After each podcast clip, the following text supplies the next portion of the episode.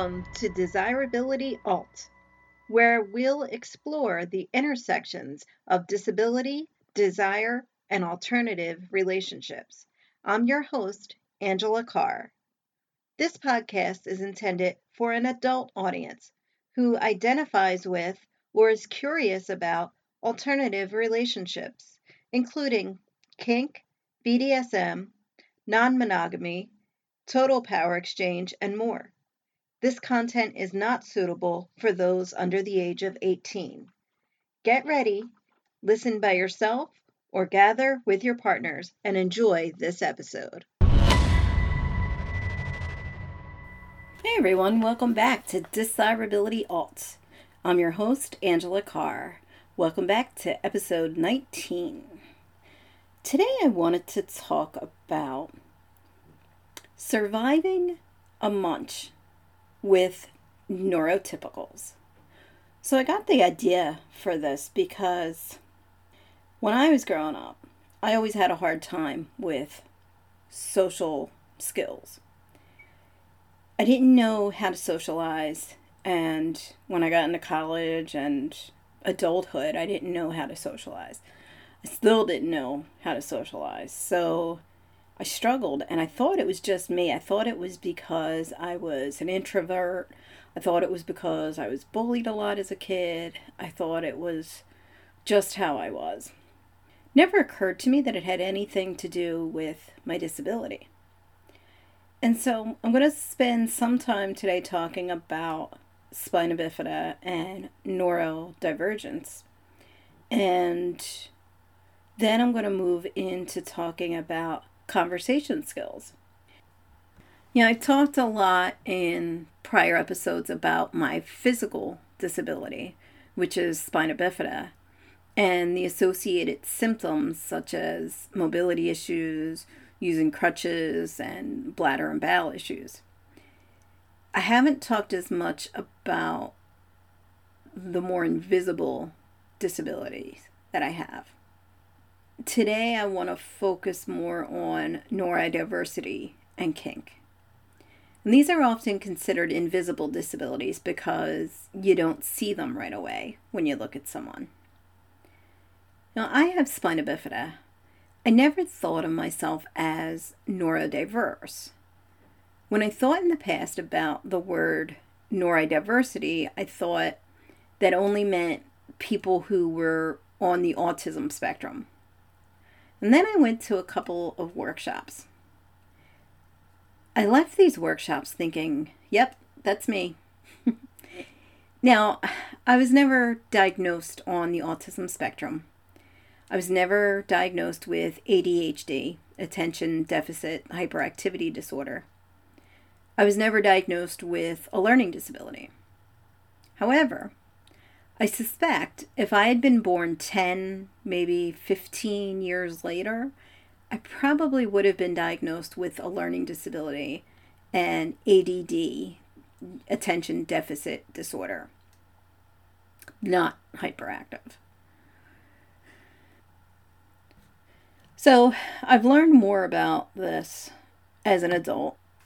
Now in my forties, I'm learning more about the learning disability and social disabilities that I have, or that a lot of people with spina bifida have. And I want to tell you about these two workshops I attended. One was at the Master Slave Gathering a couple of years ago. There was a workshop there on neurodiversity and kink given by Master Dylan. Master Dylan shares his own experiences as a master of someone who is neurodiverse. He gave definitions of neurodiversity that I could understand and I could relate to. I could relate to neurodiversity and I could see it in my own life, even though I've never been formally diagnosed. From his workshop, I learned that neurodiversity also includes learning disabilities, A D H D, or A D D, dyslexia, speech, communication, and language differences. Master Dylan also impressed me in that he spoke of neurodiversity not being intrinsically positive or negative. He discussed neurodiversity versus neurotypical privilege. He makes the case that neurodiversity should be treated like ethnic or sexual diversity. Neurodiverse folks are a social minority. He also gives some great advice in helping a submissive who may be neurodiverse. So please be sure to follow Master Dylan. His discussion reminded me of the social model of disability as opposed to the medical model of disability. I also recently went to a workshop put on by the Spina Bifida Association. There was a workshop there about learning difficulties for children with spina bifida. I remember having a really hard time with math when I was in grade school. Now that's something pretty common among people with spina bifida. Math, spatial skills, reading a map are all things that those of us with spina bifida struggle with. Remember, spina bifida is a neurotube defect. Children with spina bifida also have issues with attention. They're often diagnosed with attention deficit disorder, not the hyperactive type, but the attention deficit type. That is still me. Again, fifteen years later, I would have been diagnosed with A D D. So when I was in college, I did pretty well in school. I had good grades. But I could never do those tests, those standardized tests. I went to do my S A Ts. I did terrible in my S A Ts, and I didn't finish them, and um, I don't remember what my grade was, but it was poor. And so I had a hard time getting accepted into colleges. One college accepted me, Temple University in Philadelphia. Woohoo! And they accepted me, but on a conditional basis. They said, you have to come to this summer program. And it was called a summer program for the average student. So that made me feel really good. Don't mind my sarcasm. And so I went to this summer program. And then in the fall, I was able to start college. And the summer program was actually great because it taught me study skills. I never really knew how to study before that. I didn't know how to write. And that program taught me how to write. And now it's what I do for a living. I learned a lot in that program. And I actually even ended up getting a scholarship through that program later on.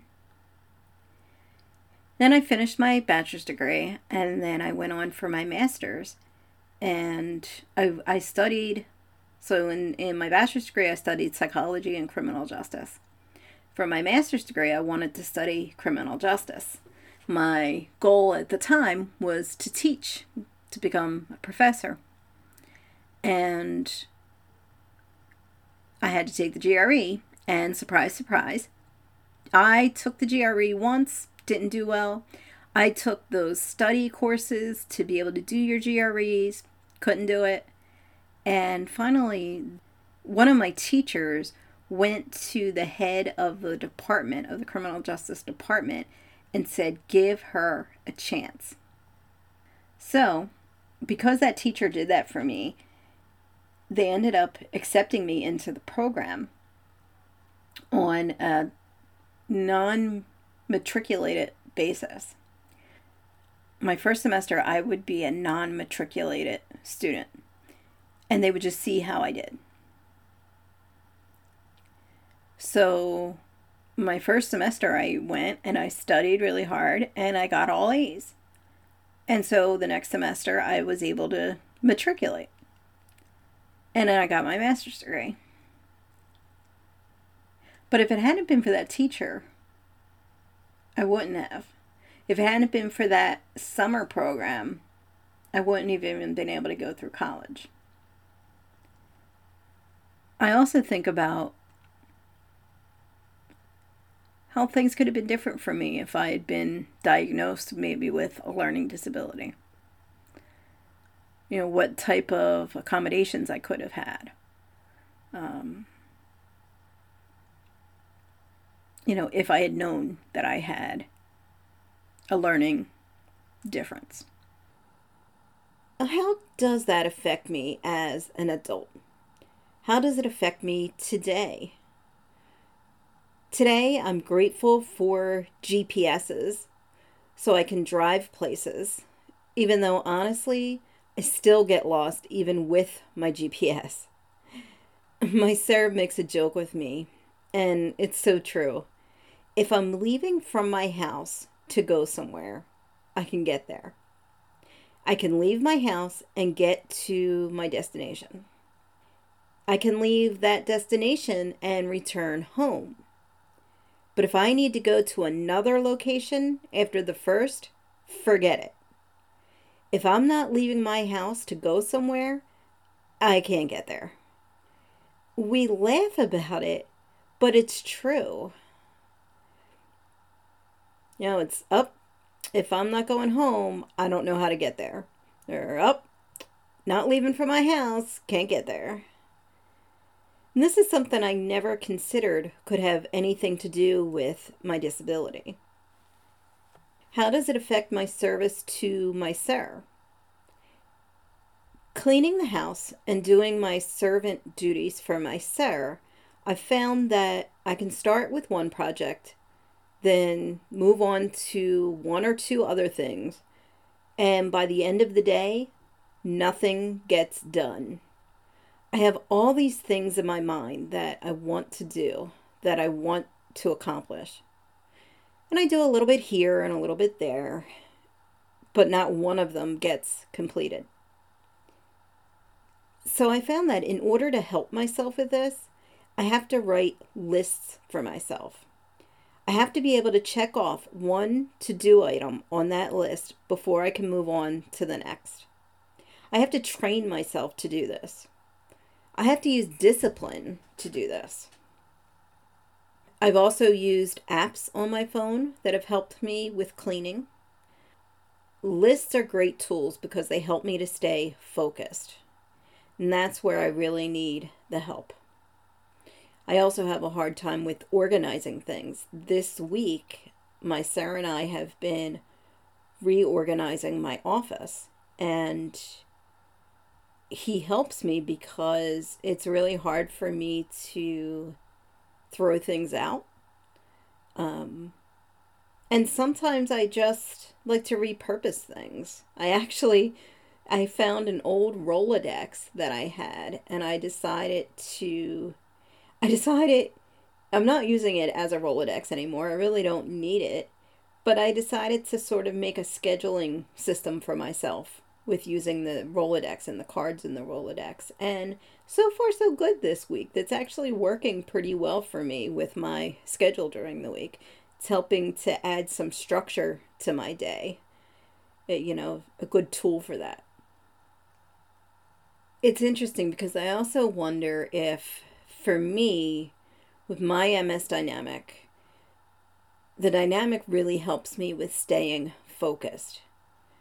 You know, I like the security, I like the structure, and the added levels of protection that I have when Sir gives me a task or Sir gives me some structure to help me to get through my day.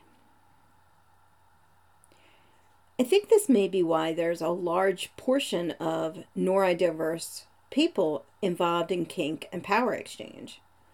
I think that having the structure in the relationship helps those of us that are neurodivergent. Having a relationship where you sit and negotiate any play or sex that will occur before it happens is sort of like my daily to-do list. It helps me to clearly think about my boundaries and my likes and dislikes. It adds structure to the relationship. It adds structure and a layer of protection to my sex life. I think if all adults were to sit down with each other and talk about what they like and don't like prior to having sex, maybe we would be less likely to have consent violations. I also know that I always had a hard time socializing with other people. And I blamed it on my disability. I thought that it was because I was bullied in school and because I was different.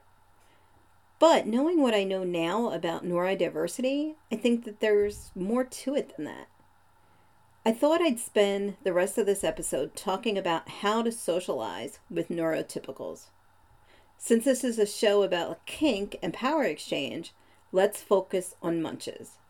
How do we socialize with neurotypicals when we go to a munch? So since I always had a hard time socializing, I've read a lot of self-help books, and some of them have been very helpful.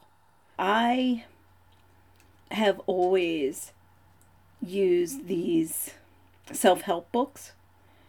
They've been really helpful for me as an adult, learning how to converse and get along with other people.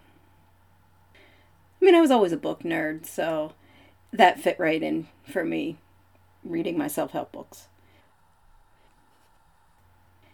So I have this book. It's called The Art of Talking to Anyone by Rosalie Maggio. Hope I'm saying her name correctly. And she gives these great tips. And I just was reading these and I was thinking to myself how I could have used these when I went to my first munch. So I thought I'd use some of her tips and think about how we could use these in the kink world when communicating with neurotypicals. She talks about things, right in her first chapter, she talks about things like conversation skills, how to give a good handshake, how to match your handshake to the other person, the idea of touch. And, you know, some of us don't like touch. You know, it's interesting.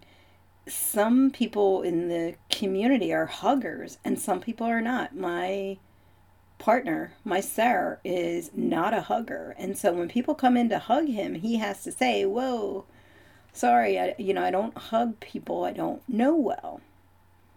And I find that for a lot of folks that are neurodivergent, we don't always like touch and like to be hugged. So sometimes a handshake is better, or sometimes not touching at all.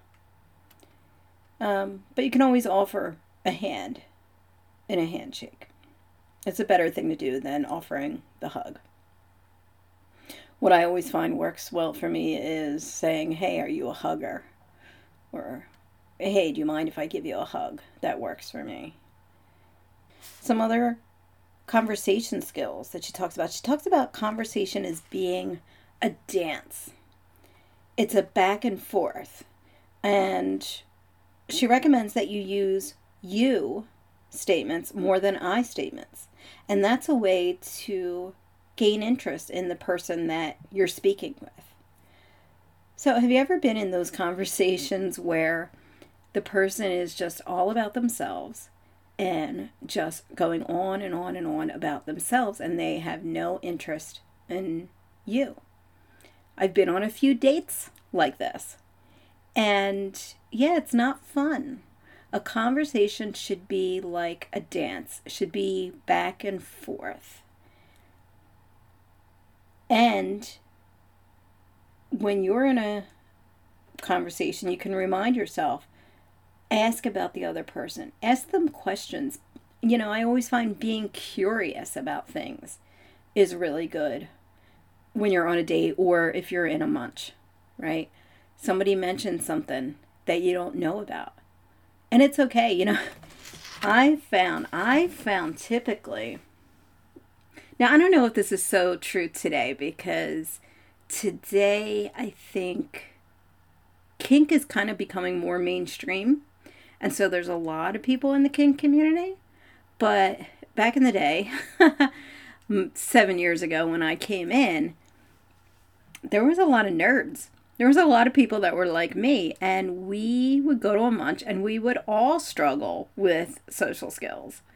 And so I found it really interesting And we also were were pretty bright, which was nice. You know, I felt I felt more comfortable going to a munch than I did to a bar, because in a bar everybody's sitting around talking about drinking. What are you drinking? And I've never been a big drinker, so you know, sports didn't interest me, drinking didn't interest me. But I was interested in deep conversations. And that's what I found when I went to munches. When I went to munches, I found other people like me, self-identified nerds, who were interested in science and philosophy and just interesting topics, as well as flogging and floggers and canes and whips and fire. And so I just felt like I found my people. But, you know, I think that a lot of these skills that she's recommending were things that I really wish I had this when I went to my first munch. Um, you know, be interested in the other person.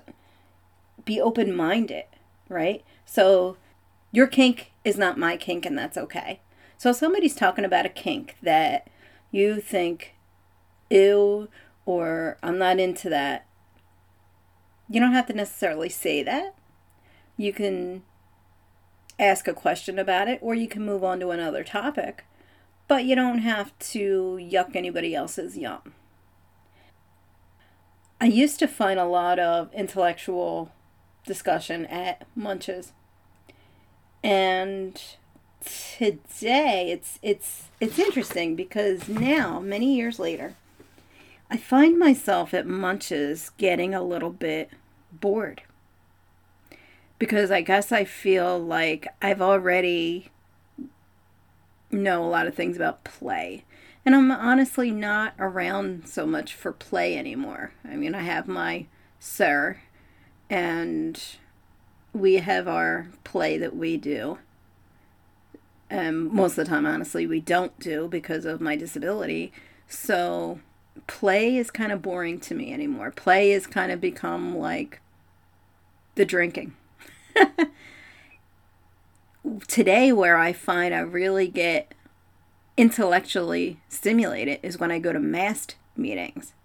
Because at mast meetings, there's always these really deep conversations. And we talk more about relationships and power exchange in relationships. You know, taking that power out of the bedroom and into our everyday lives. And I think for me, being neurodivergent, I think that having the structure of a mass meeting is really important for me. And that's something that we could do in munches too. I mean, there's no reason that we couldn't have a munch that is structured, a munch that is like a discussion group. You know, it's not a bad idea. I, I know that there are some out there. I actually recently have gone to a crafting munch, and that was awesome because I crochet and I was able to take my crocheting, and we had people doing all different types of crafts, um, yarn crafts, art, painting, all kinds of things. And the organizers also had discussion topics, which was really cool. I think especially today in in the world of online munches and Zoom, it can be really helpful to have discussion topics or teasers just as a way to get people talking. Because I think especially when we're online nowadays, like the topics kind of always go back to, okay, what are you eating? What are you drinking? And the small talk that I don't do so well with. And that's okay. There, there's certainly a place for that. And I know that there's people that enjoy that and need that. And that's okay. It's just not my favorite. I prefer the more in-depth discussion that you really get more when you know people well. But if you're looking for how to talk with people, how to make small talk, I think this is a really good book for a vanilla situation, and it can carry over into a munch or a kink event. Let's see what some of the other suggestions she has are. She talks about this idea of mingling. And we mingle a lot at munches, right? So people are going to talk with you for a few minutes, and then they're going to move on to somebody else. Or you're going to talk to somebody, and you're going to move on to somebody else. And so it's okay to do that when you're at a munch. That's actually what munches are for. And if you find yourself in a conversation with someone and you want to move on, she gives you good tips to be able to excuse yourself to move on to a different conversation. Ways to sort of back out of that conversation gracefully. She talks about the importance of eye contact, right? The idea that we want to look at someone in the eyes, but we don't want to just stare at their eyes. That can come off a little creepy. She gives good tips to end a conversation, which I think is really nice and needed, because I know that that's hard for me if I'm in a conversation that I don't want to be in. I tend to just be nice and stay in that conversation because the other person wants to stay there. So I really appreciate some of these tips to get out of a conversation. So check out the book, and I hope that if you're like me, if you're neurodiverse and you have a hard time in social situations, I hope some of these tips will help you. And please check out Master Dylan and the important work that he's doing in supporting neurodivergent folks in the scene. And hopefully we'll have some more interesting munches and interesting topics at munches coming up soon. At the end of every episode, I'll be posting a question for you to consider. Today's question is, what's your favorite type of munch? Do you prefer munches that are just social in nature? Do you prefer munches where there's a specific discussion topic? What's your favorite format of a munch? Please go to disirability dot com. That's D I S I R ability dot com, and share your thoughts with me. Thank you for joining me today. Stay well.